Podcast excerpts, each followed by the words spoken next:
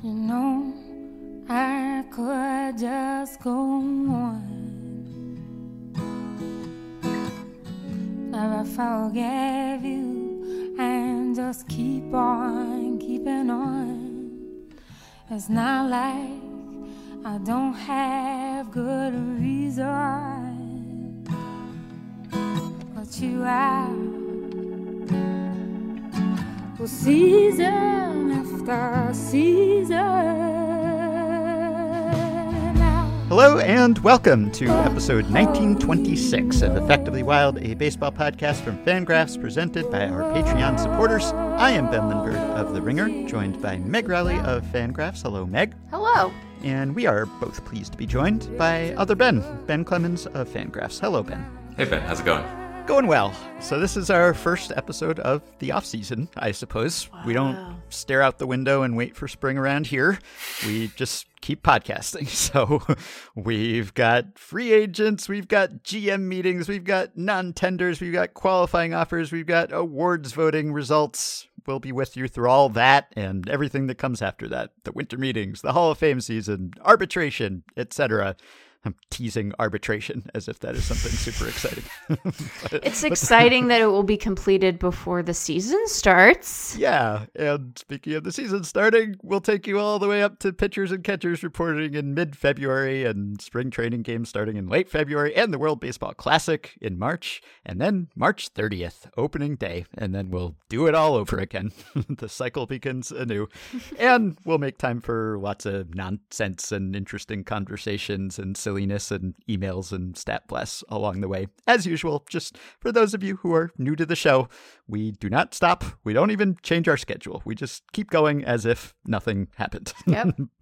and sometimes nothing does happen, but we have Yeah. the podcast anyway, and Yeah. we find a way. Yeah. But it won't be hard today because we No. got a lot to talk about today. And Ben is here ostensibly to talk about the free agent class. He, with collaboration and input from other Fangraphs members, has ranked all the free agents, or at least 50 of them, which is most of the important ones. Sadly, I ranked more than 50 because I'm stupid. Yeah. Oh, yeah.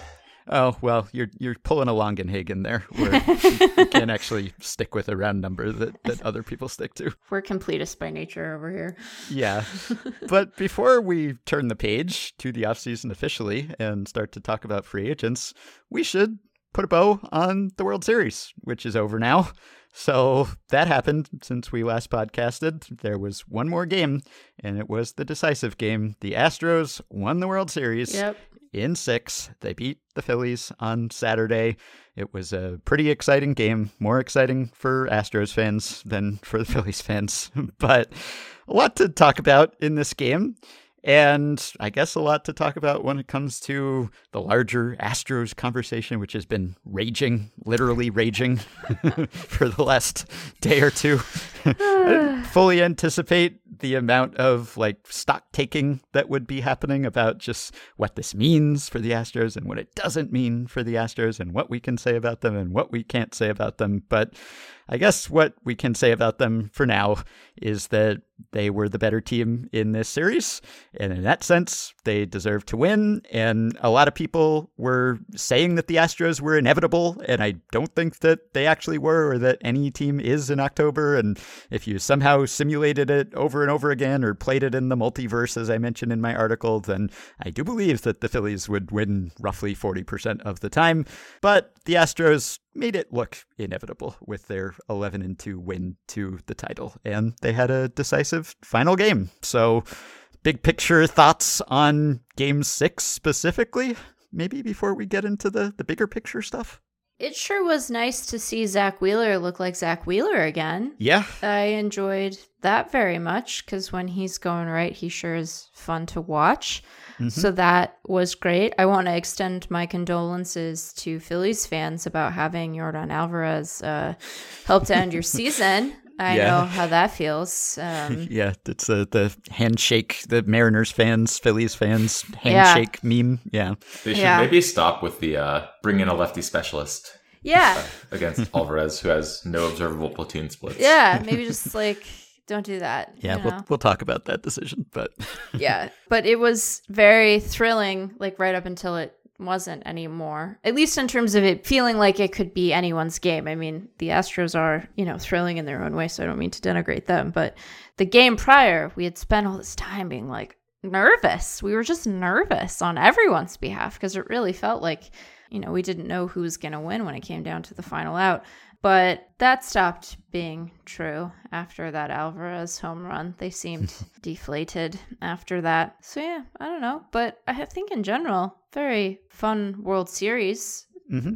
So, you know, I enjoyed it. I will admit to like being, well, not thrilled that it only went six, but like I wasn't opposed to it only going six.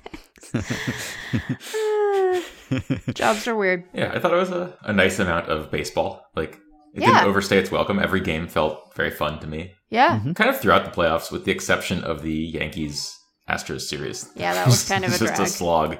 Yeah. I think every other series felt like it lasted about as long as I wanted it to, except for, I guess, also Phillies Padres, which should have gone 50. Yeah. Yeah. Yeah, I don't know if it was like a, a. I think it was. It was really fun in the moment. So I guess it's a, a classic postseason. I was going to say it's not like the the best that I can recall. I mean, there were some recent postseasons. They all blur together in my mind once they're over. But there have been some where like lots of games went to the final elimination game, and there were tons of win expectancy swings and that sort of thing. And I don't know that this uh, postseason was was anything extraordinary by those standards, but there were a lot of incredibly fun and memorable games, and some of them were high scoring, and some of them were low scoring, and even within this series, each team got to have games where it felt good about itself and, Yeah. and just kind of walked all over its opponent, and then the mood changed quickly for at least one of them after that. But yeah, I thought this World Series delivered. Like even though it was a, a mismatch on paper, probabilistically, statistically speaking, it was not in reality. And it was a, a competitive series, and it didn't go all the way, but it went most of the way, Yeah. and it entertained us all of the way. I think so. Yeah, it's a, a testament to the Astros bullpen that that four-one lead felt sort of insurmountable. Yeah. because it wasn't. It shouldn't be. but when the Astros bullpen barely allows a run all postseason long, and whatever it was, a .83 collective ERA, something like that. I mean, basically the best bullpen performance, setting some appropriate minimum in forever. I mean, it was one of the best bullpen performances we've ever seen, Yeah. which was not unexpected given that this was a vaunted bullpen that was supposed to be a big strength. But even for a vaunted bullpen that's supposed to be a big strength, you don't project a .83. No. And some of the runs they allowed were by starters pitching in relief too. So Right. like if you limit it to the actual relievers, then they were even stingier. So the Phillies bullpen was great too and pitched over its head probably, but in a more mortal sense than the Astros bullpen did. So it was just a totally dominant force. Just the the degree of dominance was somewhat surprising, but not the fact of the dominance. So it was a pretty impressive performance. Yeah. it feels like it happened a million years ago.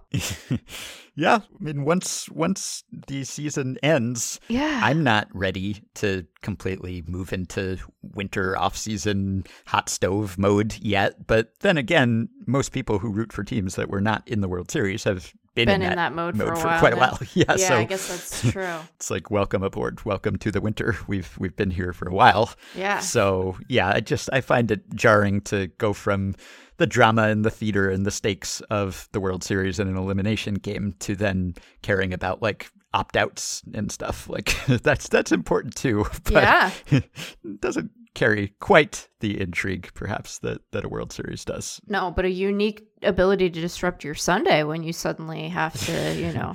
Yeah, if you're ranking the, the top people about fifty stuff. something free agents and Who would do that? Who would do that? Before we move on to that, though, Ben, you said we should talk Yeah. about the pitching decision. So, like, let's talk mm-hmm. about the pitching decision to, to Yes. pull Wheeler and bring in the bullpen to face the the rest of the Houston lineup there. How do we feel about it in the moment? I felt a little nervous. I felt nervous. I I didn't feel like it was not be? obviously wrong, but I did feel nervous. Yeah, I didn't feel like this was a slam dunk, clear cut decision either No. way. So I wouldn't dunk on anyone who held either position, really. Yeah. But I also wouldn't dunk on Rob Thomson. I thought it was okay and defensible. So it's almost eerie how closely it mirrors the Blake Snell decision from a couple years ago with Kevin Cash. I mean, game six, one nothing game, same inning, like almost the same pitch count. I guess 70 versus 73. So probably replay whatever we podcasted about at that time, and, and much of it would still apply. I think in this case, maybe it's it's slightly different because, well, it, there are a few factors, I guess. I mean, the fact that Wheeler was dealing and cruising and whatever verb you want to use there, we know that that can be deceptive sometimes. Yeah. He he did look great, but past results no guarantee of future performance.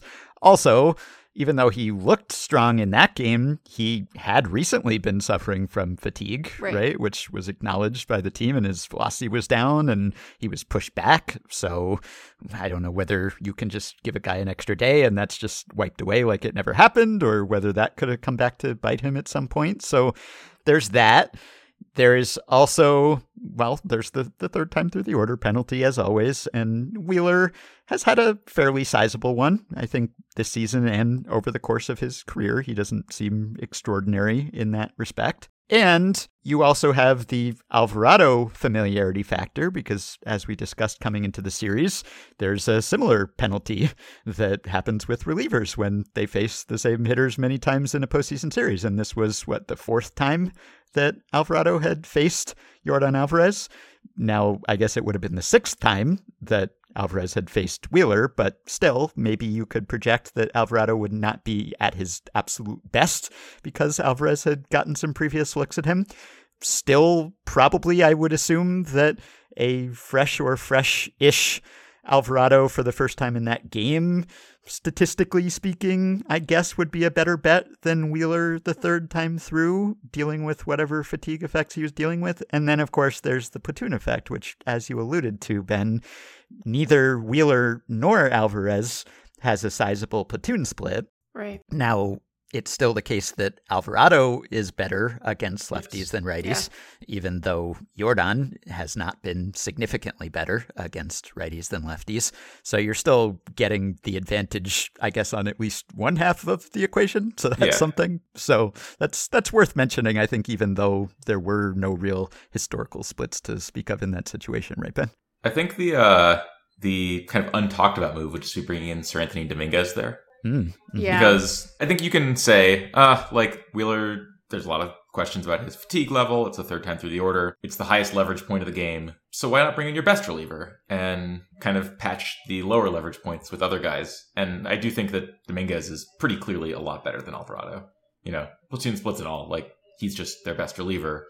That seems like a spot where you should say, I just want to use my best guy. Like, I, he still needs to get Alex Bregman out after this, too. Right.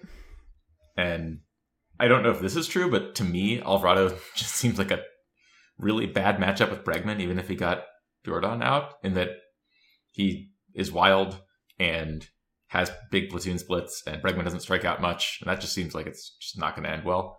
Bregman had also what hit a double off of him already. Not again, small sample, mm-hmm. doesn't matter that much, but it kind of felt like it played out the way you expected.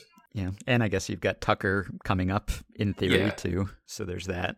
But yeah, you're right. And and Dominguez, uh, he gave up another run when he came yeah. in ultimately, but yeah. Alvarado had already gotten into trouble. Yeah, so it maybe that is reminiscent also of the Snell Cash decision because there were some people who pointed out, well, pulling Snell wasn't the wrong move, but maybe bringing in Nick Anderson was the wrong move. Maybe there were better options.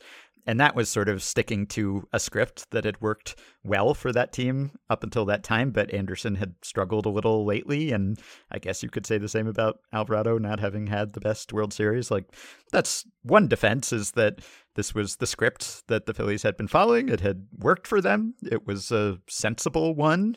I had praised Thomson for being aggressive and bringing in Alvarado in earlier games, though I guess the situation was not exactly the same. So I think I can kind of see it either way, or I guess we're saying it's it's three ways potentially. You could leave Wheeler in, or you could pull Wheeler and bring in Alvarado, or you could pull Wheeler and bring in Dominguez. So choose your own adventure. And based on what happened, I'm sure the Phillies wish they had chosen a different adventure, but that is uh, going by results rather than process. So it's it's a tough call either way. And regardless, like all credit to Yordan for Yeah. absolutely obliterating Oh that ball. like it was, you know, a 99 mile per hour pitch. I, I think it was the the fastest pitch he had ever homered off of, and obviously Alvarado missed his spot, and it was crushable. But boy, that was absolutely demolished.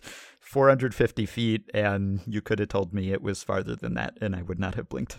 You know, you're sitting there and you're like, is he like uh the real answer is that Yordan Alvarez is just really great hitter and whatever like slump he has been in in the postseason is not really like the thing we should think about. We should think about all this time he has spent being a great hitter, demolishing pitches.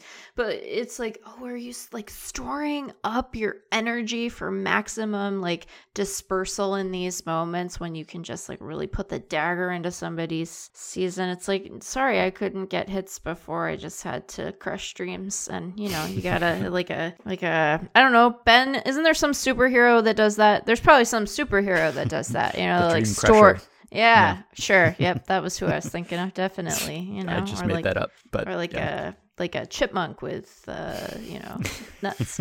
This is not the right reference, but I'm picturing Ben Stiller from Mystery Men. His power is that he can just get incredibly angry. yeah, I don't know. Maybe the Sandman. Anyway, I do have to just give credit also to Alex Cintron, the Astros hitting coach, who did some good hitting coaching, apparently. And I read Stephanie Apstein's story about this in SI, but apparently there was a, a batting cage session before the game, and everyone knew that Diaz had been slumping, and they looked at some video, and Cintron recommended a, a change, I think, to his hand position, and supposedly suddenly everything clicked, and he was blistering the ball again. So I don't know whether it was that or whether that gave him confidence or whether this would have happened anyway. But that's that's what a hitting coach is supposed to do. So good job, I guess. And and sometimes like we talk about slumps as if they're just random or they're just sort of afflictions that kind of come from nowhere. But very often, at least if you're not hitting the ball hard and just getting robbed, there's some sort of root cause. Right. We may never know what it is, but there was one. Maybe your mechanics were screwed up. Maybe you had some sort of nagging injury, whatever it was. And then maybe it, it might just randomly fix itself without you ever learning what the problem was, or you might actually do something to correct the problem. In this case, maybe it was the latter, or who knows, maybe it just happened. But it did sort of bring the Astros postseason full circle, where Yordan just destroyed a team at the beginning and the end in very painful fashion. for the opponents, not for Astros fans. It Hmm. Yeah, was a they very joyous Say it didn't, for didn't look Yeah. too hard for him. Yeah. Yeah. yeah. that's the thing about Alvarez's power. It's so easy. It just looks Mm-hmm. so easy. And then they added an insurance run, which uh, they turned out not to need, really. Yep. And I guess the only other weird thing was Kyle Schwarber trying to bunt, Yeah, which is was kind of that? already having homered in the game. And I, I guess the, the shift was on. RIP the shift, one of the Yeah. last shifts that we will see. And I, assume he was trying to take advantage of that, but it was, wasn't it with two strikes when he Yeah. tried? Oh, yeah, sure was. So that's not so good. That's not. Yeah, it isn't. Uh, it's He- not what he you has want bunted before. Like he's he's not one in of these his guys. who- life.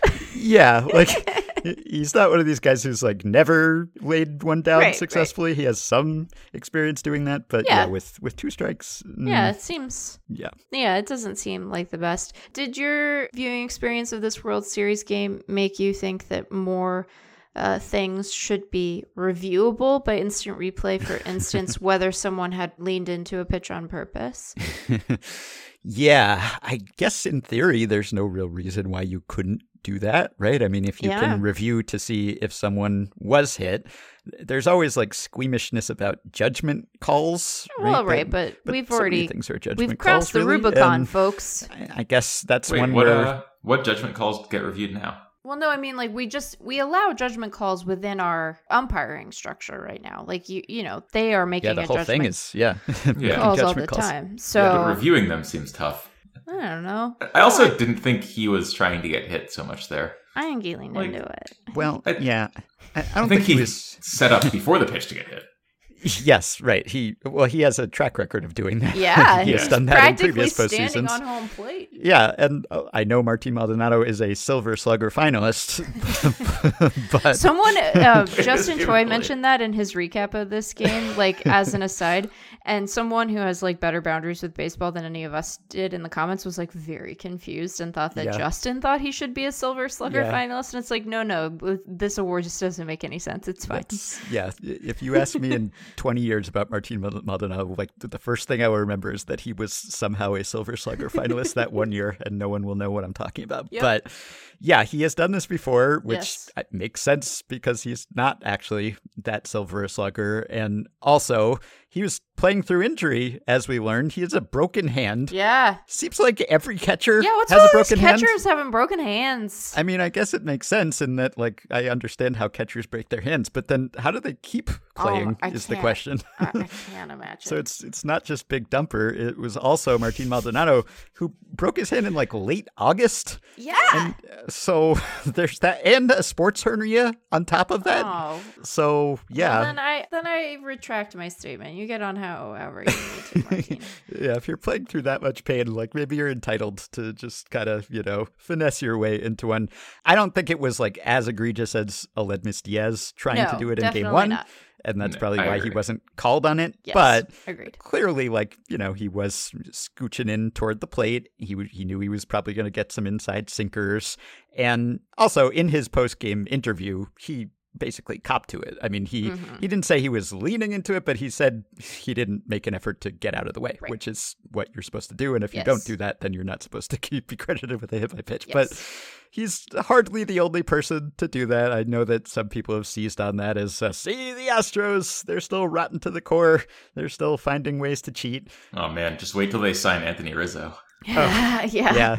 That doesn't strike me. I mean, uh, maybe if we want to talk about the discourse, this can be our transition to it. But that's just like a baseball thing to do. I don't feel like that's an Astros thing to do. Like that feels like a No. that's like a light hitting, you know, infielder thing to do or catcher thing to do, not a, Yeah, a, there- a uniquely Houston proposition. There was just a great Davy Andrews post at Fangraphs just running through all the examples of hitters who've been hit on pitches literally in the strike zone Yes. and, and have gotten hit by pitches on them. So it's not supposed to happen, but it happens fairly Yeah. often. And I think it's within the bounds of legal gamesmanship. I- I was actually mentioning in, in my piece that there was some precedent. I think it was 2010. There was a hitter who not only worked his way on via hit by pitch, but faked the hit by pitch, which is not unheard of, but he got hit on his bat and pretended that he had been plunked and went through the theatrics and the gesticulations and then admitted after the game, yeah, you know, I was just trying to work my way on. And it was actually the same home plate umpire, Lance Barksdale, who was umping this game, game six. And that hitter, that nefarious, just doing everything he can to win, even if it's illegal, and pantomiming hit by pitches and just underhanded, dastardly deeds. Derek Jeter. Derek Ah. Jeter did that. Wow. so, It's like the so- most I've ever liked Derek Jeter. yeah, that's it's what winners do. It's what champions do. And that was in a like mid-September game too. So What? It wasn't Yeah. even in the playoffs. When did No. he? So what was the the gap between when he did this and when he admitted that he had done it? I think it was post game. I think That's just- amazing. Like Yeah. that that piece of it feels like a strategic error on his part because like if you're gonna if you're gonna get up to shenanigans, you can't say you've been up to shenanigans because then the umpires are gonna know that you have the capacity for Right. shenanigans. Like I mean, if it hit his bat, they were going to figure that out on replay. That was uh, true. That's that that one was unavoidable. hey, if they institute the challenge system yes. and you are the catcher Yes. and someone gets hit by pitch on a pitch that's in the strike zone, presumably you could challenge it, yeah. right? Hmm. Just say, "Hey, that was in the strike zone, so it Yeah. can't be uh, hit by pitch." True, yeah, Yeah. that would be a logical now what I'm rooting for. inconsistency, right? Yeah. yeah, that's a good point. Oh man, I 'Cause want if it's in this the strike zone, it can't so be a hit bad. by pitch. Right. Yeah, by definition, it's a, it's a tautology, huh? All right, that's a reason to, to be pro robo umps or at least challenge system. Mm. No, just they're not the same thing, Just Ben. challenge system. Thank you. Everything in moderation. Yeah, there you go. All right. So the discourse. So I I courted disaster with the headline of Yeah, you piece. sure did. my piece, which was playing off the the dril tweet, Yes. was you do in fact have to hand it to the World Series winning Astros. And if you read the piece, which of course everyone does, Right. uh, to completion, would would not think of commenting before reading every last word. Then I doubt that many people would disagree with me. If anything, Astros fans might be the most vociferous in their disagreement. I was on MLB Now on MLB Network, and Astros fans are in my mentions. They're not happy with me. But I think I pissed everyone off one way or another. so, It's a sign of a good article. yeah, I'd, I'd like to think so. If I made everyone mad, then it's a good compromise. And basically, what I was saying here is that this Astros team was very good. Yeah. And so you can hate the Astros and you can hold their past against them, and you should. Yeah. but that this team, which, as far as we know, was on the level, and we await further reporting from Ken Rosenthal and Evan Drellich. there was a an Onion article, right, about the Astros crediting whatever soon to be unearthed cheating method they used here. But that's satire. We can't make poor Evan write another book. yeah, right.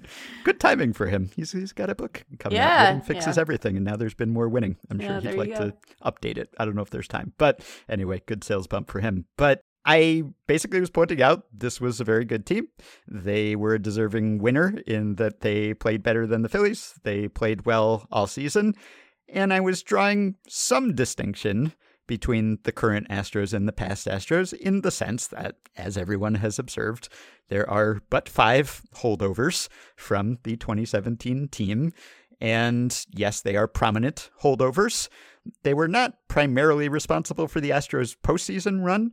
Most of the Astros postseason heroes were newer additions. Right. People who, as I pointed out in my piece, were really no more responsible for the sign stealing than, say, Phillies backup catcher Garrett Stubbs, who was an Astro from 2019 to 2021. And no one blames him for having been an Astro, although he didn't even get into a game this mm-hmm. postseason, right? So he was a spectator the whole time, regardless. Former effectively wild guest. Anyway, there, I think, is something to be said for celebrating the, as far as we know, innocent Astros and for not tarring them all with the same brush and painting with the same brush and doing other things with brushes that we shouldn't do because Jeremy Pena had a great postseason yeah. and Yordan Alvarez had a great postseason, and Christian Javier had a great postseason, and Framber Valdez had a great postseason, and a bunch of bullpen guys had a great postseason, and they earned it. They themselves earned an untainted title, I would say. And of course, I think people are pleased for Dusty Baker, who won a World Series as a player, but now has finally won one as a manager and has set all sorts of records for having done so. You know, the oldest coach or manager to win a championship, and the most games managed before winning a championship, and the most postseason games managed before a championship, et cetera, et cetera. And aside from the fact that he gets texts from Bill Cosby and mentions that, I think everyone is, is happy with Dusty and Dusty. happy that he got this off his back and removes the last impediment to his Hall of Fame case. And he was thrilled, and people are pleased for Trey Mancini. You know, there are a lot of easy to root for players, or at least would be easy to root for if they were not Astros. All that said, I don't know that anyone is is explicitly saying this, but I don't think this is in any way a, a redemption story. I don't think it absolves the Astros. I don't begrudge anyone for continuing to not celebrate the success of the Astros who are still there from 2017. I mean, I think the industry has has moved on in a sense. I, I mentioned in my piece that actually 13 teams now have employed 2017 Astros confirmed sign stealing hitters just in the seasons since the sign stealing scandal came to light. And in fact, only six teams have not subsequently employed any 2017 Astro. So they've kind of spread throughout the league and played for most teams. And of course, former Astros personnel, front office people have been highly sought after, and managers and coaches, and everyone is poaching the Astros. I think we can admit that they are good at building winning baseball teams, which has never really been in dispute. and we can maybe hold multiple ideas in our heads, which is that this doesn't like vindicate them. This this doesn't undo what they did and they dug themselves a hole that they can't really climb out of just by winning. This is just going to be forever associated with this franchise, at least until the very last sign stealing Astro is no longer on the roster. And that's the way it is. But the Astros were also just a really good team. so those are my takes, essentially. Ben, do you want to go first? I heard that winning fixes everything. Like, just covered this. Yeah, yeah. I, even you know that's a, an allusion, I think, maybe to a Jim Crane comment, right? Where Astros owner Jim Crane, yeah. and you can certainly not be pleased for Astros owner Jim Crane, who yeah. remains the Astros owner, even though there's a new GM and a new manager and everything. But he told his team at the time, the only way we can fix it is we've got to beat everybody. Now, to his credit, hate to credit him, but to his credit he did acknowledge on Saturday, I don't think it's ever fixed, and that they can't actually escape what they did because you can't undo the past. And so you can't actually fix what happened. All you can do is kind of keep winning and I guess establish that you can win without cheating, that you can be a good baseball team. But again, in a moral, ethical sense, I don't think it rights the scales or anything or like erases the stain. So I think we can credit them while also still yeah. debiting them for for past transgressions. I think I would say that you do not, under any circumstances, have to hand it to Jim Crane. Um, I, I feel comfortable saying that. Yeah, I guess Rob Manfred had to hand the hunk of metal to him, or decided to, but but he didn't have to. Yeah. the Astros are really good, and they won this year, deservingly so. Is kind of my view on it, and I don't think that it needs to be like connected to the 2017 team. It it's fine. I it's part of the, the historical record that they cheated and got caught cheating, mm-hmm. and it's part of the historical record that this team was really great with no evidence of cheating and won the World Series. And I don't know that either of those two needs to be all that related.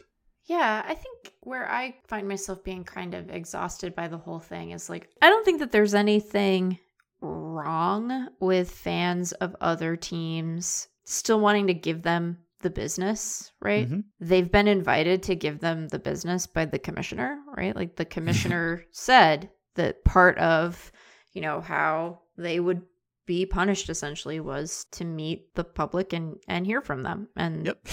they sure do yes. and you know i i think that we could probably have a conversation about the wisdom of that i know that in order to secure cooperation from those players and to get what they thought to be sort of candid remarks about the scope of the cheating and the the delightful mechanism by which it was initially implemented which you know this is the not by any means like the most important part of that chapter of baseball history but it is really too bad just how broad the the cheating seemed to be that we can't enjoy the banging scheme part of it right like it it's already moved into this territory where people are either very serious about it and think that it is a moral stain that can never be undone or redeemed from for the participants or that like everyone should just shut up about it. And I was like, what if we found the comedy in between these things? Because that they banged on a trash can is objectively hilarious. So that's too bad. But I think that like if fans want to boo them, that it's like fans are going to boo them and they've been invited to boo them. And if the league didn't want them to keep booing them, they probably should have suspended some of them, right? And I think that fans like fans boo players of other teams for all kinds of reasons that are far sillier than like booing Astros who we know to have cheated. I think it's kind of I've said this on the pod before like you know, when I'm when I'm watching a stadium full of people like boo the Astros futures game participant because he happens to be playing in Dodger Stadium and he's wearing an Astros uniform like that seems not like what I would do in that moment because like this poor young guy is just like trying to be a good prospect.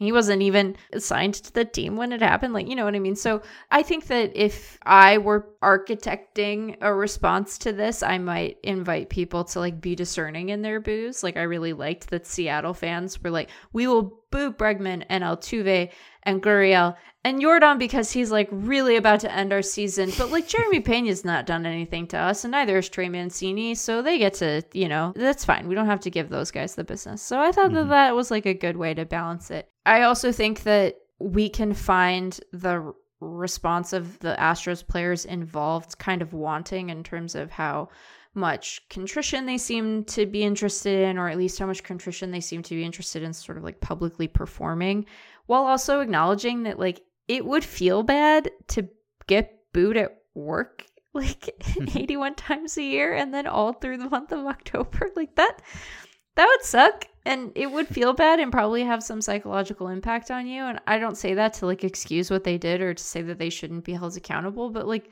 we can hold that reality in tandem and concert with the fact that they've been like largely able to get by without facing individual consequences beyond that. So Mm-hmm. I don't know. I'm mostly, as ever, kind of exhausted by the discourse, but I think that, you know, this is what we were going to get as soon as these guys didn't face individual player suspensions for what happened in 17. Like, this was always the reality we were going to have. And Mhm. I don't know that. I don't know that they'll ever not get booed somewhere. Like it, it doesn't seem like George Springer gets booed that much. Like he does sometimes, but it's not as consistent. You know, Correa seems to have largely moved on, Mhm. but like I don't know, people boo players for years, for for decades, to the point that we like ask ourselves, like, why are why are they mad at him again? Like, what did that Right.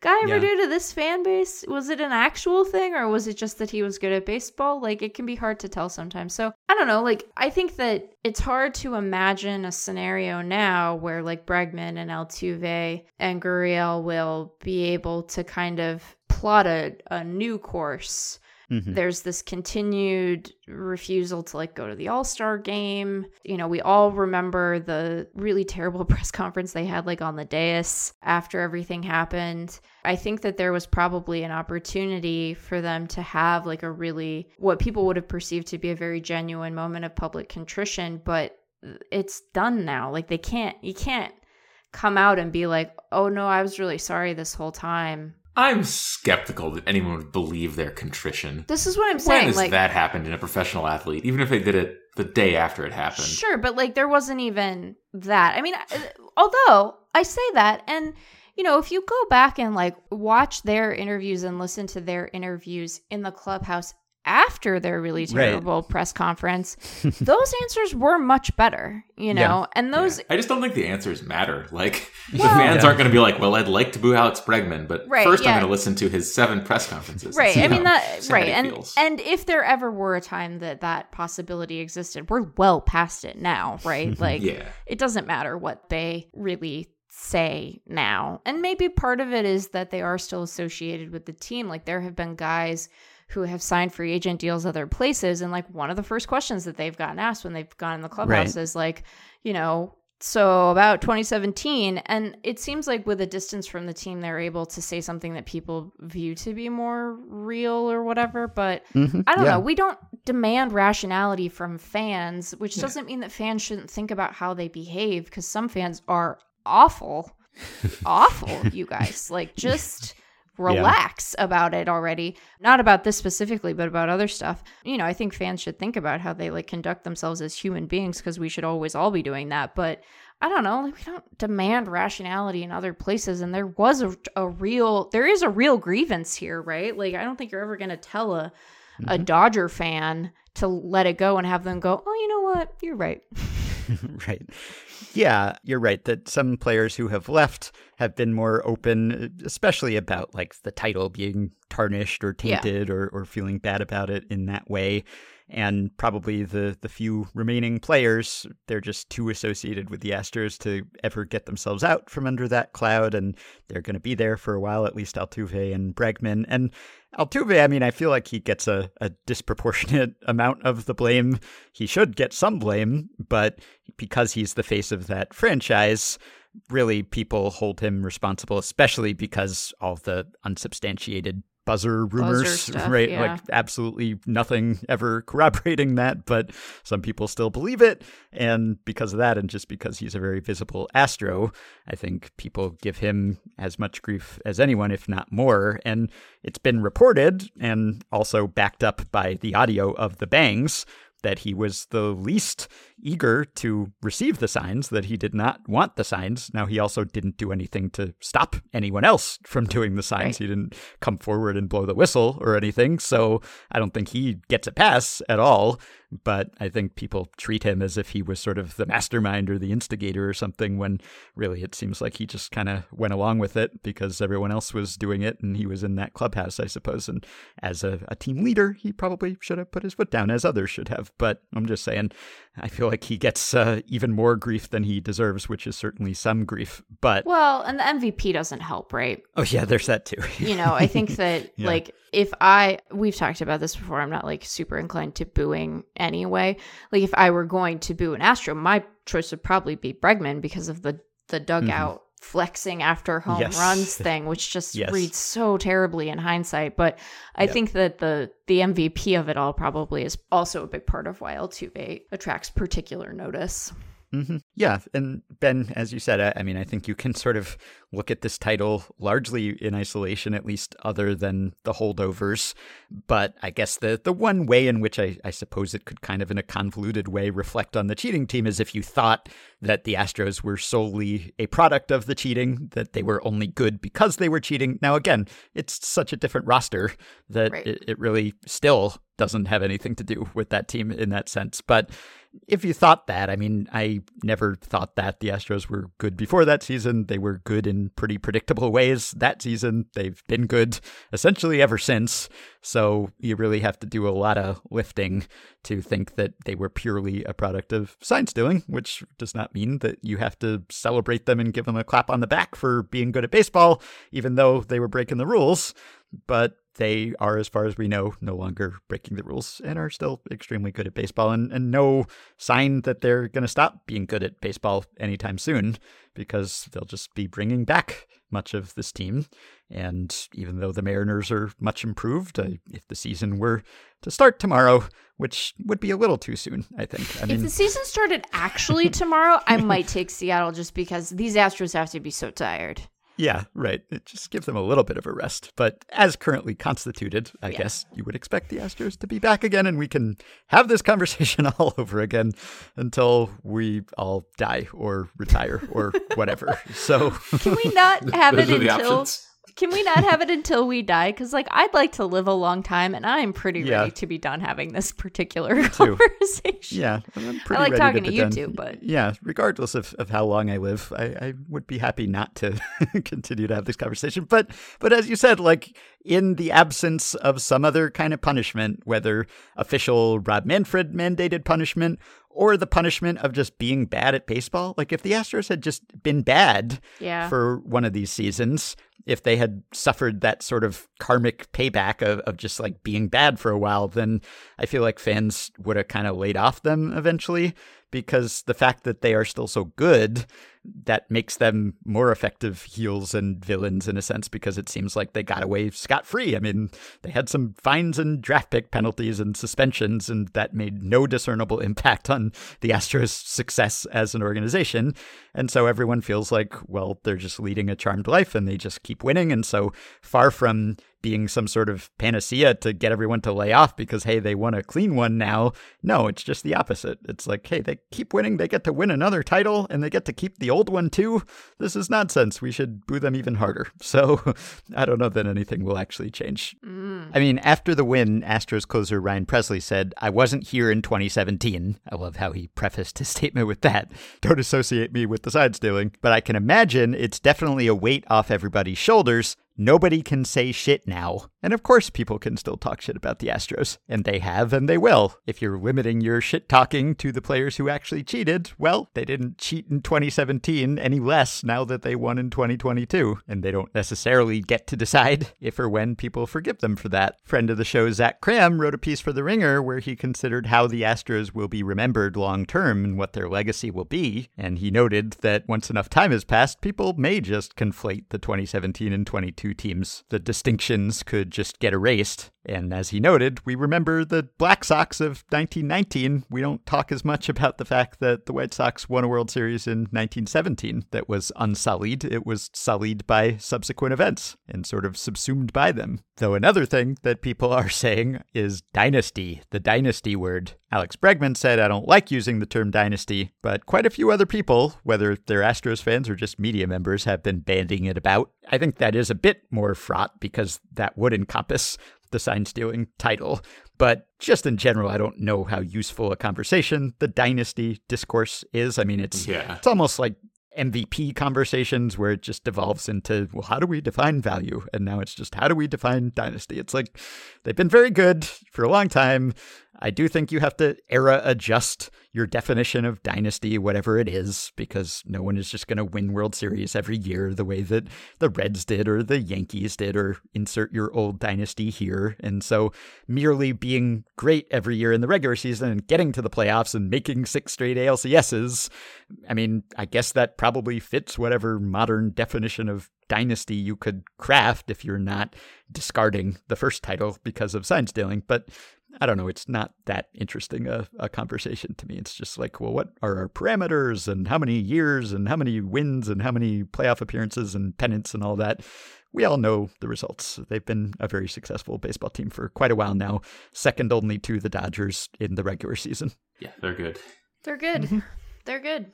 But However, oh, can I try? Can I try one? I yeah, have. I was a- gonna, but yeah, if you got a segue, go for it. I was it. going to say, you know, one way that people can, or teams specifically, can try to improve their rosters to compete against clubs like the Astros is in free agency. Ooh, okay.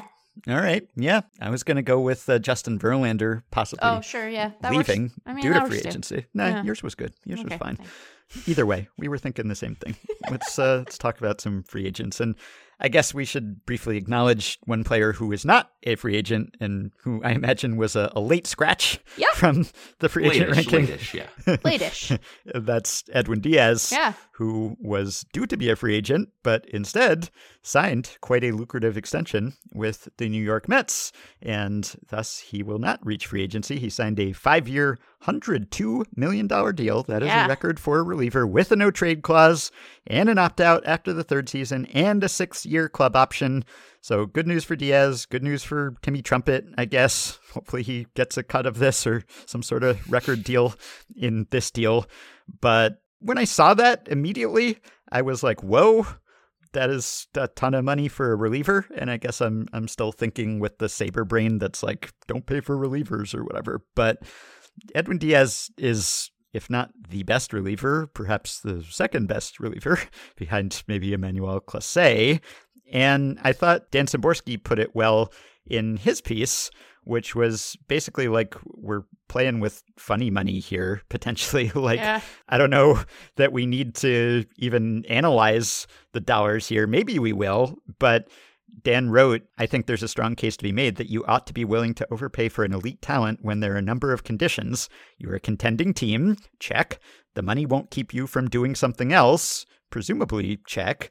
The player is truly an elite at his position, and signing the player addresses a real team need, check again. So if we're operating under the assumption that Steve Cohen is richer than God and that signing Edwin Diaz to a 20 million something per year deal will not preclude him from going after whoever else or bringing back DeGrom if they want to or Nimmo if they want to or targeting who knows who else if they're just going to go with a $400 million payroll or something then you don't even really need to talk about opportunity costs because the opportunity cost is to Steve Cohen's bank account, and who cares about that? Yeah, I don't even think, even if not all those factors are true, it's not a wild overpay to like projected value if you give any benefit for the fact that he'll pitch higher leverage innings than average. Like Mhm.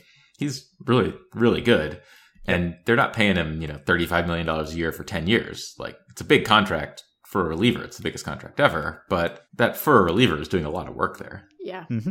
Yeah, oh, no, he's ridiculous. I mean, we we talked about it like the fact that you can have a 1.31 ERA and be like, he underperformed his FIP. Right.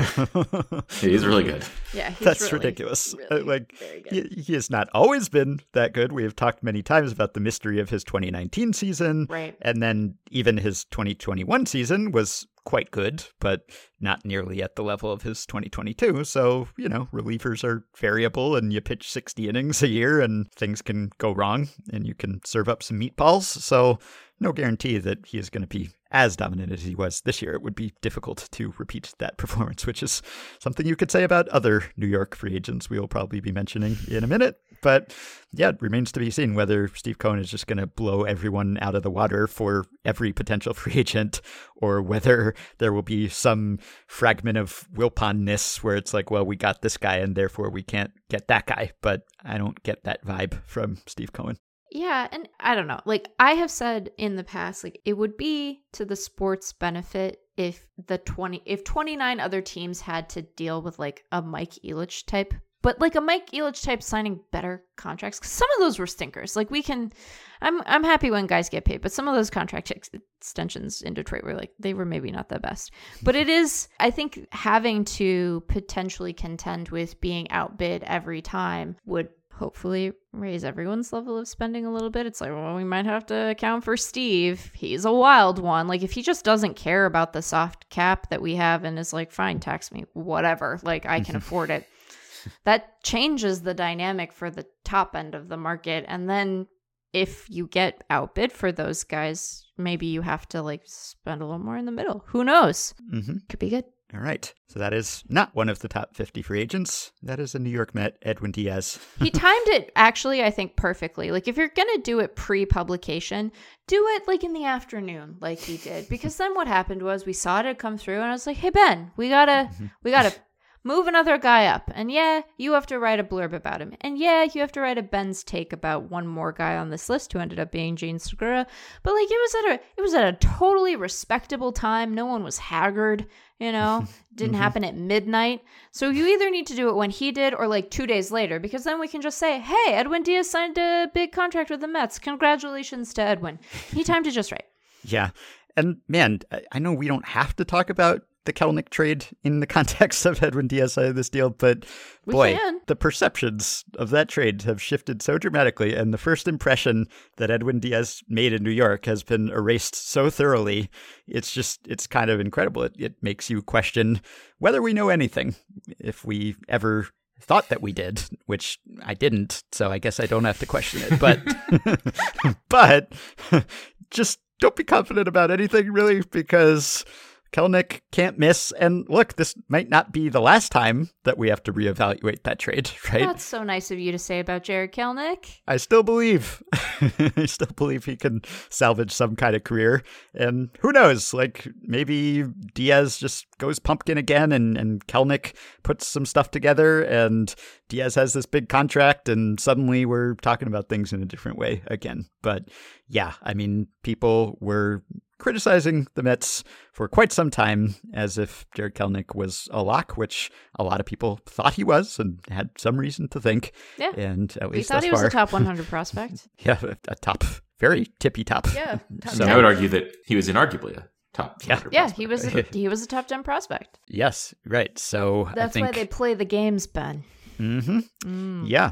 So that that was weird. I guess is my only takeaway of that. Sometimes players can change their perceptions uh, multiple times, and Yeah. you can always evaluate a trade based on what the multiple parties knew at the time. But the retrospective analysis of how it turned out, sometimes you got to wait a while, and maybe a little longer even than this. Anyway, the free agent class. How is it, Ben? How is this free agent class? What do you make of it? So it's good. It's quite good. Last year's was also quite good. Mhm. And a lot of guys from last year's are coming back this year, but these two have been a lot better than the years preceding it. Both in terms of the top is really good. Aaron Judge has had the best non Barry Bonds season of my lifetime. He just Yeah. finished that up. Mhm. That's awesome. That's about as good of a you know platform year as anyone's going to have. Yep. And it's also quite deep. Like Jean Segura, to mention him again, is our 25th player on this list, and he's really good. He, he's a league average hitter who plays gold glove caliber defense at second base. That's pretty nice for the 25th best free agent on the market. It's both deep and deep in starting pitching. There were 20 starting pitchers in my top 50 uh, free agents. Hmm. I mean, I wouldn't be super pleased with some of the guys at the back end if I'm counting on them for more than like a lottery ticket. But there's a lot of starting pitching. There's a bunch of good shortstops at the top. You've got a, a real headliner in Judge. I think it's a great free agent class. And that, you know, as a result, there's a lot of teams looking for players because they've lost all these great players. Right. And I hope, fingers crossed, that this will be a quote unquote normal offseason. Yeah, not it's- it seems like pandemic it probably will be. disrupted, not lockout disrupted. I don't even want to forecast an optimistic vision of the future, but it does feel good. We are recording on Monday before the election, so you know that that, just seems mind. Yeah. realistic. but keeping it specifically to the realm of sports, which, as we all know, nothing to do with politics. Right, Just yeah. No completely there. separate. Stick to sports, stick to baseball. Of course, always easy to do, neatly can divide those things. I think if we look at it in that context, much in the way that we were thrilled to be going into a season at all, Mm-hmm. but also like not a dramatically delayed one, not a shortened one, not one with as many weird rules or lack of fans, etc. And and it really was fun to watch just because it felt like such a relief and such a gift to have a season at all and a full length one it sort of feels like that heading into the off season. Like maybe things will be back to some semblance of normality, and we will not have to do podcasts for several months when there's zero baseball news. Hmm. Yeah, I think I think this class is going to be good for that, basically. Well, and Ben, you're you're sort of of the mind that while we will not see the level of activity we saw last November with like the artificial deadline of a lockout looming, that we are likely to see more early activity than in years past, right? Yeah, so I'll preface this by saying, why would you listen to me on this? I got it pretty wrong last year, but I I do think about baseball a lot. That's part of the job, and try to learn from my mistakes. And I think kind of everyone made that mistake last year. It's like Yeah. no one told us that all these players were going to sign out of nowhere to get some certainty. But I think a lot of players who signed in November were just happy. Like, hey, I didn't spend a month doing a bunch of nonsense things that I didn't need to. I knew where I was going to go. What's the downside here? So I expect there'll be more of those this year than there have been in the past. It just makes a lot of sense. Like knowing where you're going to live the next year earlier is better. And I don't think it really does anything strange to markets. You know, you have a lot of people that argue the longer you wait, the worse contract you get. Right. And I don't think that's obvious. I think you have to kind of control for what number free agent you are to sign. You don't want to be Mhm. like the last person not sitting down in musical chairs. Mhm. But if no one signs for a long time, then musical chairs is a less good reference because the, the music hasn't stopped. Stopped. Yeah, there we go. Okay, actually, great, great analogy That here. That worked. But just largely speaking, I think free agents will sign a little bit earlier this year because it seems like it's win-win. Does anyone strike you as a particularly good candidate to sign early, either because they're worried about being sort of on the outside looking in if they wait, or because, you know, the fit is just so obvious as to where they might go? Justin Turner signing with the Dodgers, I feel like could just just happen whenever, and Yeah. it wouldn't really surprise Kershaw me too, too, much. right? Uh, So he waited a long time last year. I guess that's true. Otherwise, I would have said Kershaw too, but he waited a while last year. Yeah, he was sort of waiting to see if he'd be healthy last year, right? Which I guess that's always a question with him, but maybe less acutely than it was last year at this time. Right. So I think there's that's trickier. And I think last year he had, or at least the Dodgers talking about him made me think there was some chance he would retire. Not high, but uh, that doesn't seem likely this year. Yeah. But aside from Turner, I think some of the kind of mid tier pitchers I'm talking about will sign early. Like if I'm Jose Quintana, I would like to sign at a place that tells me I'm going to have a good starting job like right away. So I think there's a lot of pitchers who are Quintana esque who might uh, might take his spot otherwise and leave him in a position where he comes into a team where they were targeting Carlos Rodon and they didn't get him, and so they signed two kind of mid tier guys and hope one of them works out. I think going to a place where they say, "Hey, you're going to be a good fit here," and that could be the Cardinals for him. It actually seems like he was a pretty good fit there, kind of with their defense, what they're trying to do. That he would just want to you know, rip off the band aid and get it done early. I would have actually picked Edwin Diaz as a person to sign early, and I guess worked out kind of well, just because he's the only person of his class in the market, and so he can kind of set the market where he wants to. But he also would probably just as soon stay with the Mets was the vibe I got from him And so that, that seems like a thing that could get done early in free agency where he says, everyone give me your best bids. Okay, like, Steve, do you want to match? Great, we're done. And I guess he basically just skipped all those steps. But if, if you're the only person of a class, like Diaz is, and like Aaron Judge is really, there, there's no Aaron Judge esque player in this class, then you can just, you can negotiate when you want to. You can tell people, hey, I'm picking next week, or hey, I'm picking in February, and that's fine. They have no other options. Well, I appreciated your musical chairs analogy, though I'm still going to wait for Scott Boras to weigh in with the official description of this year's free agent class and whether this offseason is like a regatta or whatever nautical analogy he chooses to use.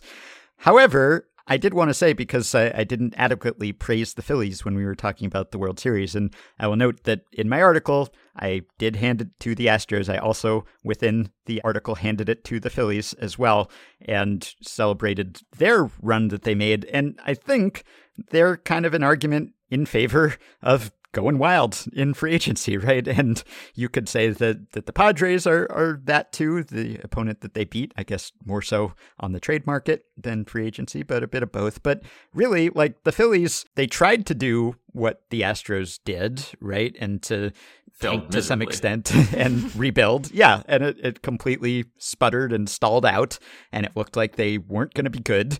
And then they did the only thing they could do other than start over at that point, which is bring in Dave Dombrowski and have him spend some money, which they did.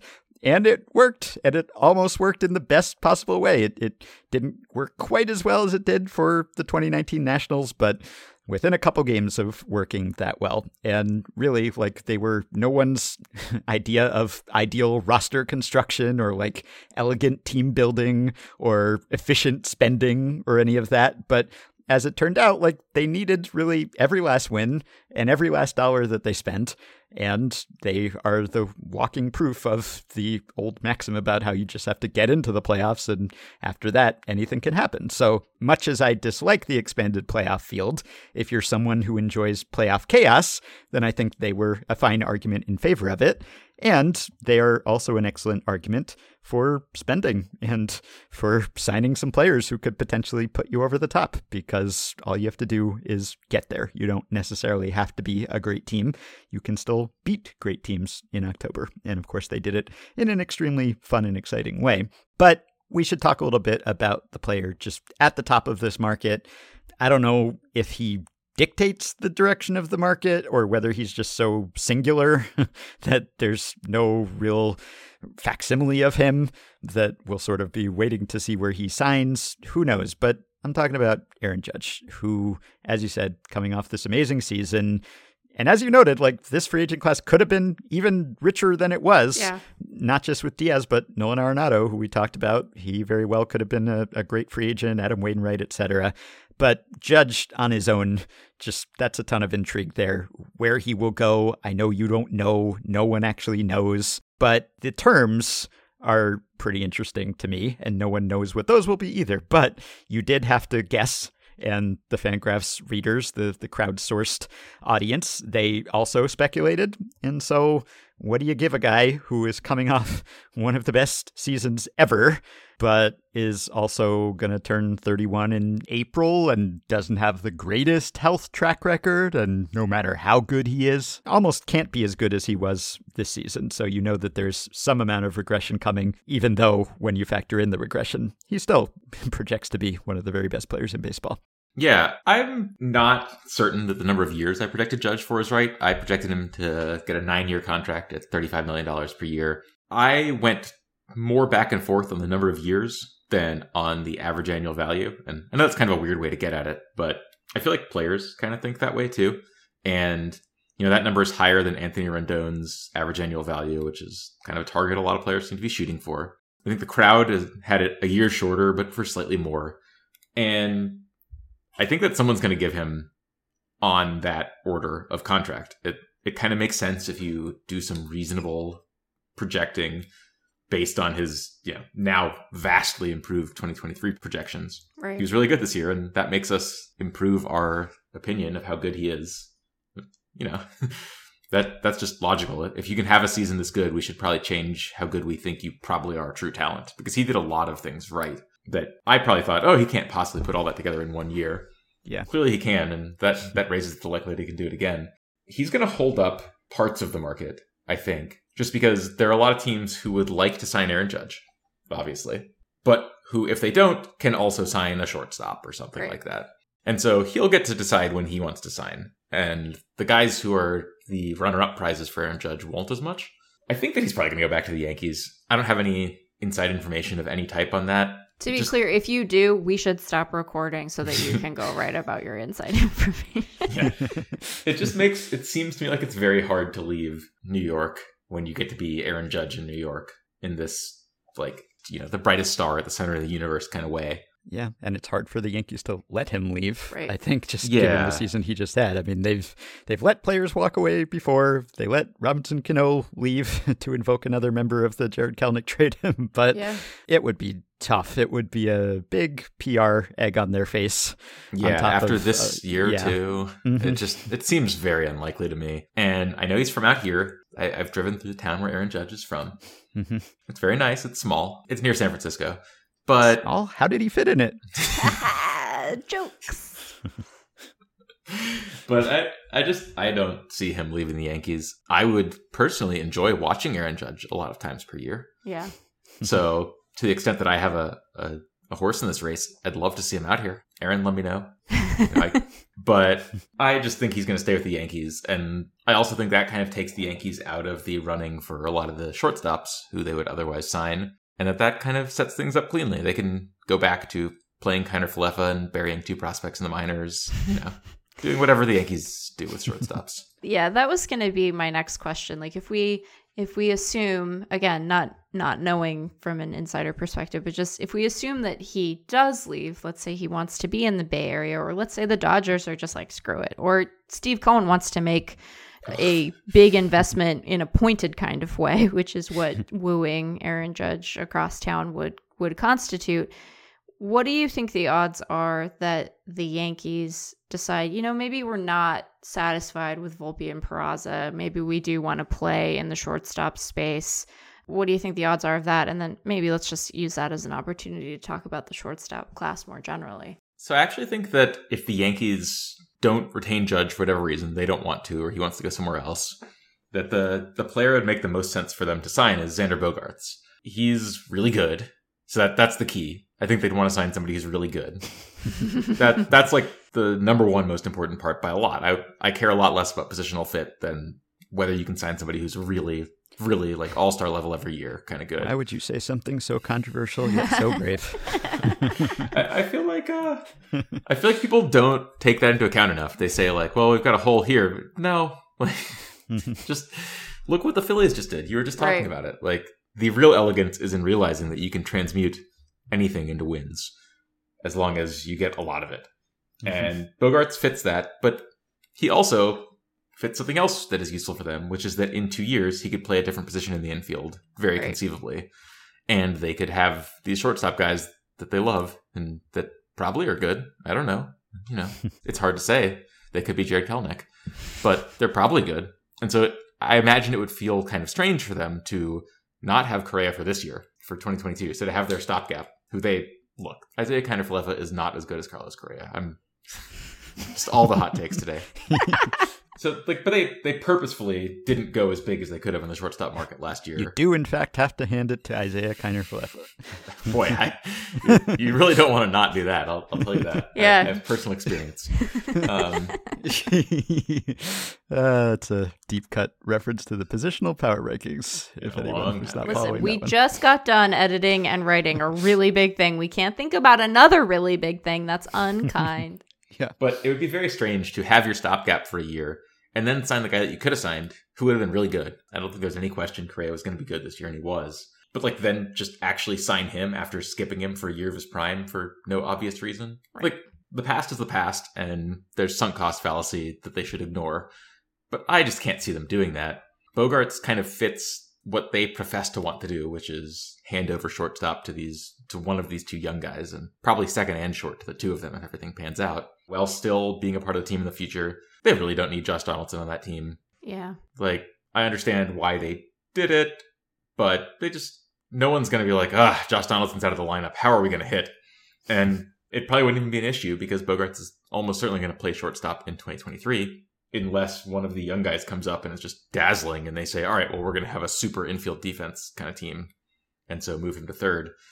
I think that he makes the most sense for them. And oh man, like, you know, that'd be fun to stick it to the Red Sox too. So Yeah. get a little bit of a bonus there. I don't think that they're going to go crazy at the top end of the pitching market.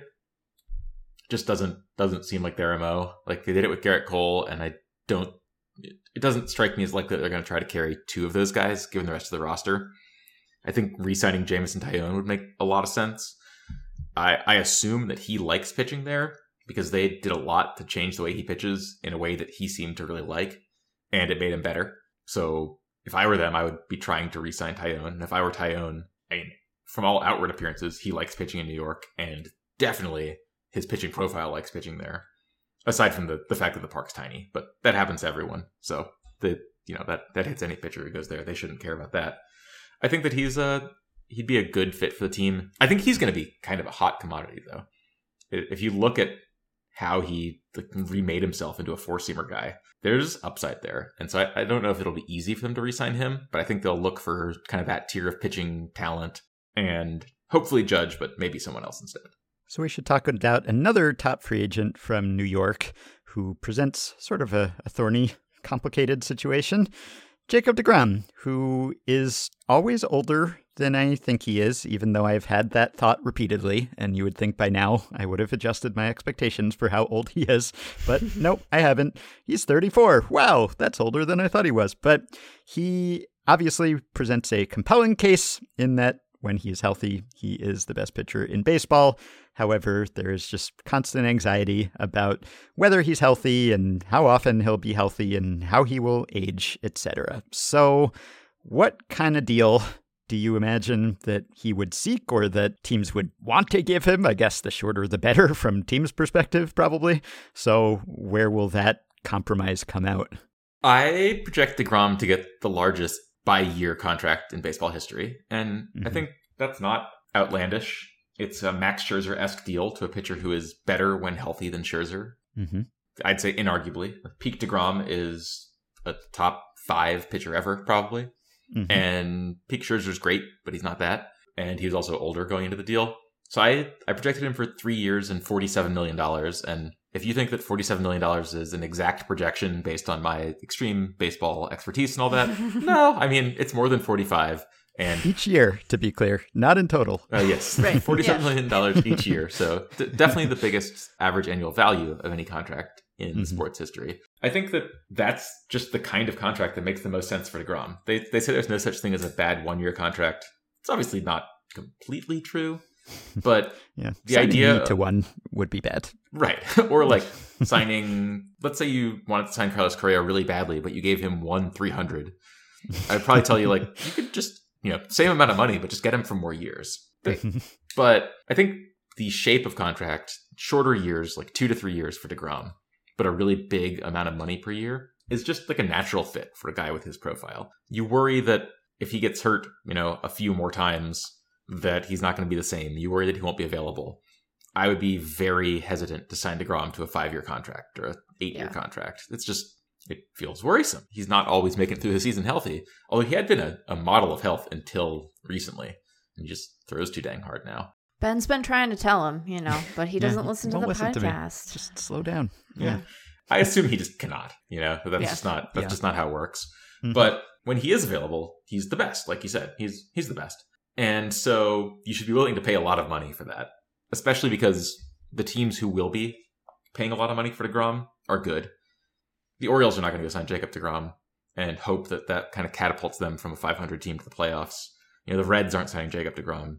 Sorry, Orioles and Reds fans, but the teams that are signing him can both expect to have him for the playoffs, most likely, which is where pitchers of his you know type have magnified importance because they can pitch two times in a five game series or whatever. And also, that means your opponent doesn't have him.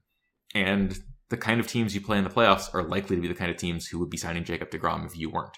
It's like if the Dodgers signed DeGrom, they're taking him away from the Mets and the Braves. I don't think the Braves would actually sign him, but if the Astros signed DeGrom, they're taking him away from the Yankees. Again, I don't think the Astros will sign DeGrom, but if you're a a team like that, you should want to both have this kind of best in the game starting pitcher and not let your opponents have it. It's kind of a double win there. And that just works out to me to pay him a bunch of money, but not for forever. Like if you invest $250 million into DeGrom and then he's hurt and doesn't play that much, that, that feels a lot worse, regardless of how many years it's for, than if you invest 135. And so I just think that's where it's going to end up with a, a really eye popping average annual value, but a short number of years. And whether I'm right exactly on the number, I mean, no clue. We had a lot of guys who were on last year's top 50 return to this year's top 50, which was weird and also caused some funkiness in some of our crowdsourcing results. Sorry, everyone. But, um, you know, some part of that we can attribute to just how strange the free agent market was last year with the, the impending lockout and guys wanting to sh- sign shorter deals that they could then revisit a year later and try to get something both longer term and more lucrative. But I'm curious if you think there are any guys in this class who are are candidates for sort of that same deal. Not not guys like DeGrom or even Verlander where, you know, they are they're older, their injury concerns, both they and teams might want to go year to year to see sort of what they're able to get uh, if they stay healthy and are able to pitch a bunch. But guys who you know might look to do something surprisingly short and then and then sort of catapults a year or two later. Yeah, okay. I'll give you a few of those. So one that's kind of a strange one is Tyler Anderson. Mm. And he's old. I mean, you know, baseball old, not real life old. He's younger Right. than I am by a fair amount. But he was bad on the Rockies. I'm not going to sugarcoat it. And the Dodgers, you know, changed the way he pitches somewhat, and he worked with them. And all credit to both sides, and he was really good this year. I don't think he's going to get paid like that. If he wanted to sign a five year deal, and he was a four win pitcher this year. He had a 2.57 ERA and pitched 180 innings. He was like incredible. And he's just not going to get paid like that. So if he thinks, hey man, like I haven't made that much money in my career. I've I've made like nice money. I've made retire forever money, but I haven't made my kids are wealthy forever money. So why not just gamble, sign a one year deal, and try to hit a really big payday next year? You know, try to be really good again this year, obviously. But uh, if he is, I think he could he could really hit it big next year because he was really good this year, and he was actually Yeah. pretty good in 2021 too. He was Yeah. already improving. So I think those are uh, like those kinds of players where you don't know if you believe what changed, but if you do, it's going to be great. Like Carlos Rodon last year is a great example of this, where man was he good in 2021, and man did no one offer him a great deal. The White Sox didn't even give him a qualifying offer. Yeah, Yeah, that that was a bad baffling. choice. Yeah, I, I just that was baffling. But I mean, Anderson is not that good, but that kind of player is the kind of player who should think about a short term deal. Taijuan Walker, kind of a similar. I mean, much less wow explosive stuff than Anderson or Rodon, but same kind of idea where he looked a lot better this year. And if teams are trying to kind of bake in some uncertainty discount in his contract, if I were him, I'd just say, you know what? What's the one year deal look like? And let's talk about this again in a year. That aside, I mean, Michael Conforto is, is Yeah. that is that cheating? no. I I have no clue what's going to happen with Conforto. He hasn't played in a long time. I guess theoretically he could want to rebuild his value with a one year deal, but he also might just want to like get some cash. Yeah. I, I wouldn't hate that for him. And so I, I just don't have a good idea of his market at all, like in either direction. Other than that, maybe the catchers. So Willson Contreras, I don't think he's going to sign a one year deal, but I have heard kind of scuttlebutt that a lot of teams want to try him in the outfield. Yeah.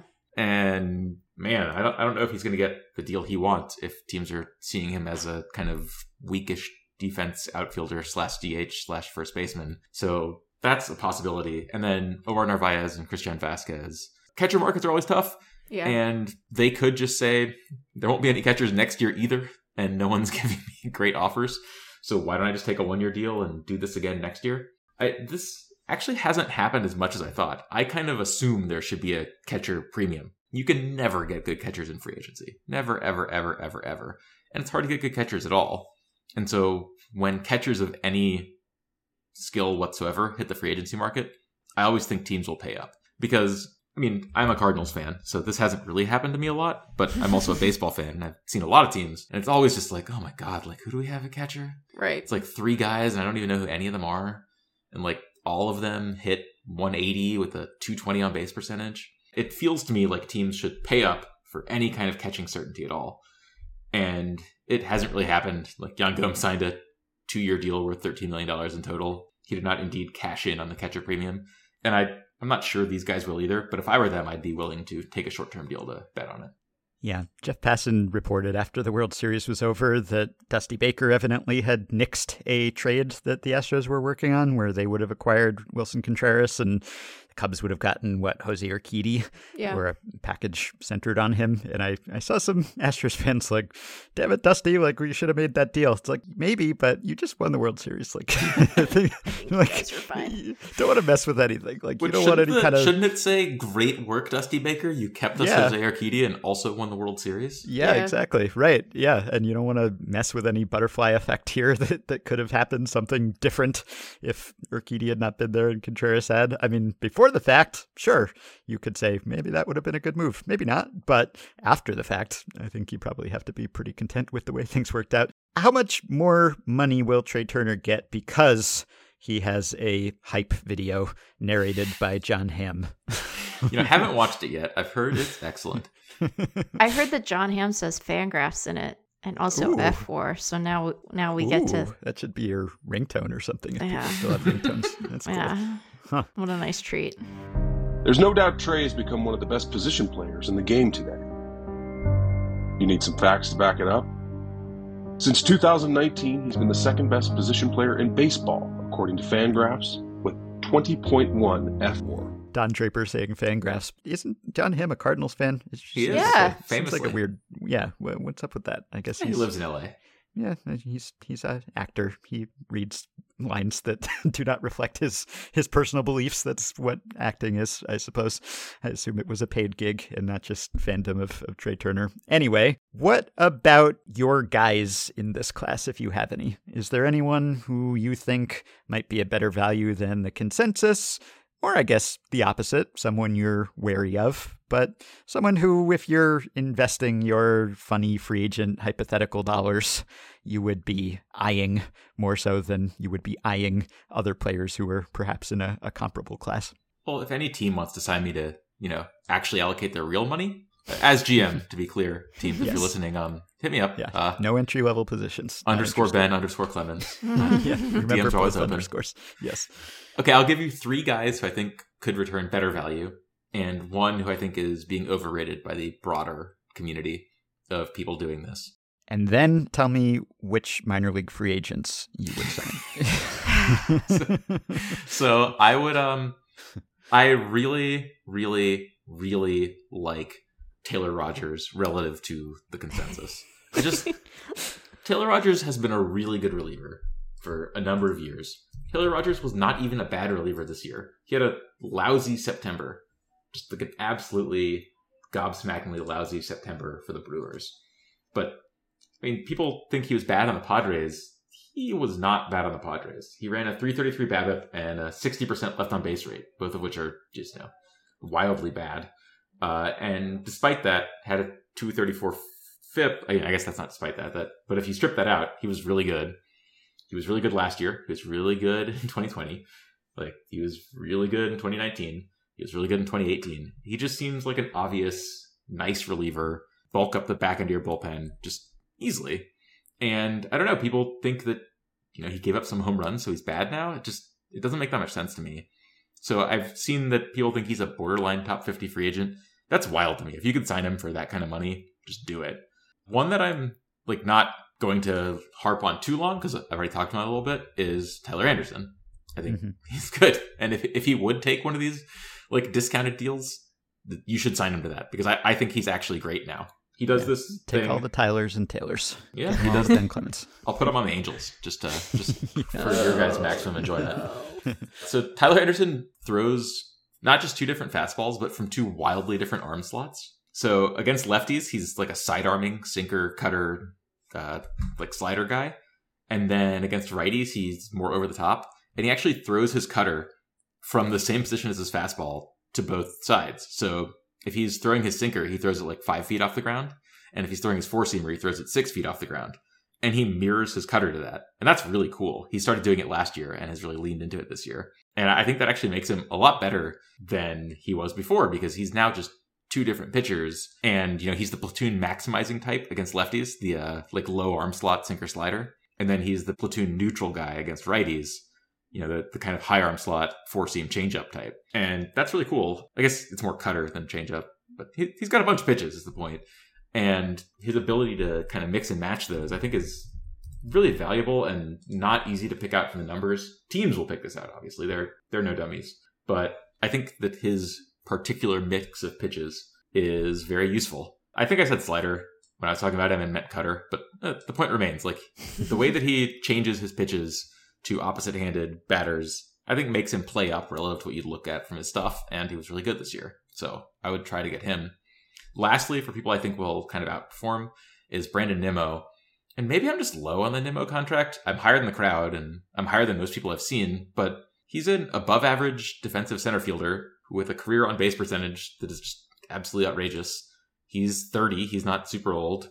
He just had a five war season and it didn't look fluky, right? Like he ran a 317 BABIP. It wasn't anything outrageous he's just really, really good, and he's really good in a way that looks sustainable. He has enough power that you can't just try to throw things by him. He doesn't swing and miss a lot. He takes a ton of walks and sprints to first base afterwards. Uh, he's not like a an albatross in the bases. There's just a lot to like there. And it, it's hard to get players like that who can play a credible center field and provide credibly plus offense. And most of those guys are household name superstars. Like, is he that different than George Springer? Mm, like I don't I don't really see him being that different than George Springer. And George Springer got a bag coming out of COVID. He got six 150. Yeah. Like I think I'd like this Nimmo as much as I'd like that Springer. And I don't know, he's just not being valued that way. So if you can get him that, that kind of number, I like it. A guy who I'm down on, and I, I don't like being down on because I like the guy quite a lot, is Josh Bell. Mm. Yeah, you and Baumann were ready to fight over Josh Bell. Yeah, former former member of Josh Bell's book club because I, I, think he stopped doing it. Uh, that was when he was on the Nats. I, I would still be a current member if I could be. It, it, was really cool. It was during COVID, and I really like hearing him talk about books. He would go on a Zoom with all of us and talk about books once a month. So cool. Yeah, it was very awesome. So there's a lot to like about Josh Bell. One thing not to like is that there are better first basemen. I don't quite believe that Josh Bell is the Josh Bell of the first half from this year. He looked kind of bad on the Padres, and he just hasn't had a sustained run of success where he's better than an average bat first baseman. That just feels like the kind of player who falls into the muddle and teams can replace a lot of it with minor leaguers and where I just don't feel good about giving somebody a long-term deal at first base like that. I'd much rather have Anthony Rizzo, for example. And I've seen a lot of contract projections for Bell that are in the Rizzo territory, and I don't know, man. Like, you're gonna have a hard time convincing me that that makes the most sense. Again, I like I could definitely be wrong on this one. It just I am not a big believer in these, you know, first base corner outfield types with not outstanding bats. Maybe he's just a maybe you just sign him to play DH and he's JD Martinez but better, but I just feel like the track record's not there for me to believe that he's like if you told me for sure he'd be 20% above average offensively next year, I would say like, yeah, okay, like fine, let's do it. But I don't think that's like for sure locked in. I I don't think that it's obvious to me that he's going to be that good and if it's not then it doesn't make a lot of sense to me because he's not going to come super cheap I don't think for someone with no positional flexibility whatsoever. Yeah. Mm-hmm. Well, there are a few more days for teams to talk to their own free agents. I'm curious to see what happens with Justin Verlander, for instance, whom, as we've heard, he wants to pitch until he's 45. I doubt a team is going to give him a contract through his age 45 season. As you noted, it may be more of a, a Max Scherzer, but perhaps even shorter kind of deal. So there are some interesting ones. There's Senga, of course, coming from NPB, and I'm always fascinated by the deals that those guys get and how their stuff will translate. So We'll be talking about free agency pretty much nonstop because it will actually be a thing this offseason. Yes. so that's nice. And as of November 10th, it will be a free agent free for all, and anyone can, can, sign anywhere at any time. So there will be lots to discuss, and perhaps we will discuss it again with Ben. He will certainly be writing about it for Fangraphs and tweeting about it as he noted on Twitter, at underscore Ben underscore Clemens.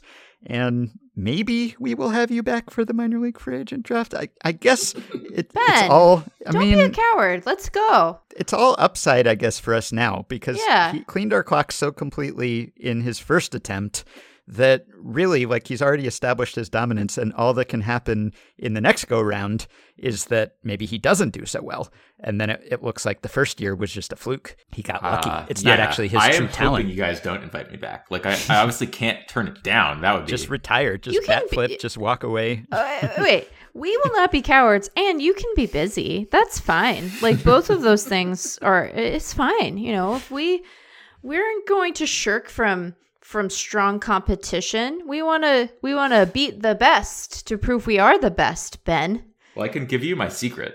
I can tell you exactly what I did last year. you Really? you drafted Jose Iglesias.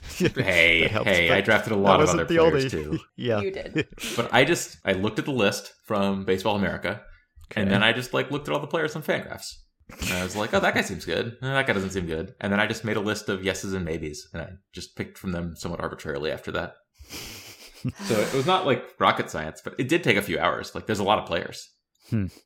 yeah. You got to be willing to to crunch some tape and, and do some work on these things. I guess. Yeah. that definitely happened. so you used your own website that you work for and the resources there, and sounds sounds unfair. I don't work for Fangraphs. Can I even look at Fangraphs? Is that even available to me? Uh, I should have to um, ask Jon Hamm. I should admit there was a guy on a trash can during the draft banging on the trash can when it was my turn to pick to let me know that it was my turn to pick. Oh, scandal! A guy from the future came back to bang again. Beth All right. and Court. Well, Beth we're, and we're Court. giving you months of warning here. So if you say that you're too busy to do it, I- I won't really believe you. So I, I guess if we do invite you, you do have to kind of come on and defend your title. That sounds good to me. Okay. It's a date. We just don't know which date yet. Thank you, Ben. Yeah, thanks for having me, guys. Okay, I will leave you with one last bit of World Series related content, courtesy of our Past Blaster, Jacob Pomrenke, because this is indeed the Past Blast for episode 1926, and it comes from 1926 and also from Jacob, who is SABR's director of editorial content and chair of the Black Sox Scandal Research Committee. And he said he was already considering using this for 1926. And then what happened in Game 4 of the series cemented his decision. So he titles this 1926 the first World Series no hitter. Don Larsen's name was mentioned a lot last Wednesday, but 30 years before his famous perfect game in the 1956 World Series, a Negro Leagues pitcher by the name of Claude Red Grier made history first by pitching a no hitter in Game 3 of the 1926 World Series between the Bacharach Giants of Atlantic City and the Chicago American Giants, the pennant winners of the two major black baseball leagues that season. Here's how John Howe of the Pittsburgh Courier described the action that day. Sent to the showers ignominiously in the second inning of the second World Series game, Claude Red Grier, left handed hurling ace of the Bacharach Giants of Atlantic City, came back with a vengeance at Maryland Ballpark this afternoon in the third series game and sent the Westerners down to a 10 0 defeat. In the course of the nine innings, the Jersey Shore pitcher did not allow the visitors from the Windy City a single hit, and in the carrying out of this sacred duty, he fanned eight. His victory evened the count in the series, as did the Astros in Game 4, I would note, although in this case it was Game 3, so if you're wondering, well, how did a Game 3 outcome even the series? Game 1 was a tie. Actually, Game 4 would turn out to be a tie too. Ties, they're okay. They're better than the Zombie Runner. I repeat, his victory evened the count in the series and sent thousands of Bacharach rooters into high geared happiness. Grier breezed through the last three innings easily.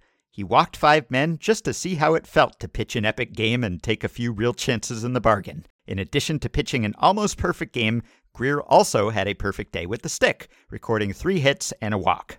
And Jacob concludes Red Grier's no hitter even made headlines in major white newspapers like the Chicago Tribune and Philadelphia Inquirer. Despite their historic loss in Game 3, the Chicago American Giants rallied to win the Negro League World Series over Atlantic City, five games to four in the best of nine series. So the series actually went 11 games with the two ties. Not saying that we should have ties in the World Series. Please play to completion. Jacob also notes that the next year in a World Series rematch in 1927, Grier's teammate Luther Red Farrell pitched another no hitter for the Bacharach Giants in Game 5, and the American Giants again came back to win their second consecutive title, five games to three. These were the only two no hitters ever thrown in the Negro League World Series, which was played until 1948. And you know who played in that 1948 Negro League World Series? A 17 year old kid named Willie Mays, who will be the subject of our next episode. All right, that's a season wrap on 2022. Thanks for listening all year long with us, and thanks for continuing to listen. By the way, after we finished recording, Angels GM Perry Minasian said that Shohei Ohtani would start the 2023 season with the Angels, that he would not be traded over the offseason. So I suppose while we're speculating about free agents, we don't really need to speculate about Ohtani trades, though I will note that the Angels are in the process of being sold. So if a new owner comes in and says, actually, we are trading Shohei Ohtani, and perhaps I'm hiring a new GM, then I guess Perry wouldn't be the one in charge of making that decision. But I don't know that that will happen on a short enough time frame for Ohtani to be traded. And why would you buy the Angels and then trade Shohei Ohtani? I mean, I can think of some reasons, but if I were going to buy the Angels, it would be because of Shohei Ohtani though my motivations may not be the same as the highest bidder for the team. Hey, by the way, quick PSA if you are listening to this and you're eligible to vote in the American midterm elections, and there's still time for you to do that, go do it. We'll be doing it. We encourage you to do it. We encourage everyone to do it. Go uphold democracy. It needs our help these days. You can put us in your ears and we will come to the polls with you. Just put on one of our back episodes, or maybe we'll have another episode out by the time polls close. We'll keep you company. Vote, vote, vote. And when you're finished supporting American democracy, you can also support this podcast on Patreon. Only slightly less important, you can just go to patreon.com slash effectivelywild. The following five listeners have signed up and pledged some monthly amount to help keep the podcast going, help us stay ad-free, and get themselves access to some perks. John, not Jon Hamm, I don't think, though it is spelled J-O-N, Henry Johnson, or possibly Henri Johnson, Kyle W., Ryan Young, and Evan M. Thanks to all of you. And you know, while we'll still be stat blasting all winter long, our baseball reference sponsorship of the Stat Blast segment is suspended for the off season. They sponsored us through October. They may resume that sponsorship next year. We will see. We were happy to have them as partners and would be happy to have them again. But for now, no sponsorships at all. We rely solely on our Patreon supporters, and our Patreon supporters in exchange get access to monthly bonus episodes our exclusive Discord group for patrons, nearly 900 of you in there. The stove will be simmering in the Discord group all winter long. Plus, you get discounts on merch and ad free Fangraphs memberships and more. Go check it out. We can only do this podcast year round because of our Patreon patrons. You can also contact me and Meg via email at podcast at You can join our Facebook group at facebook.com slash group slash effectively wild. You can rate, review, and subscribe to Effectively Wild on iTunes and Spotify and other podcast platforms. You can follow Effectively Wild on Twitter at EWPod. And you can join or at least browse and lurk at the Effectively Wild subreddit at r slash effectively wild. Thanks to Dylan Higgins for his editing and production assistance today and all season long. We will be back with another episode extremely soon. Talk to you then.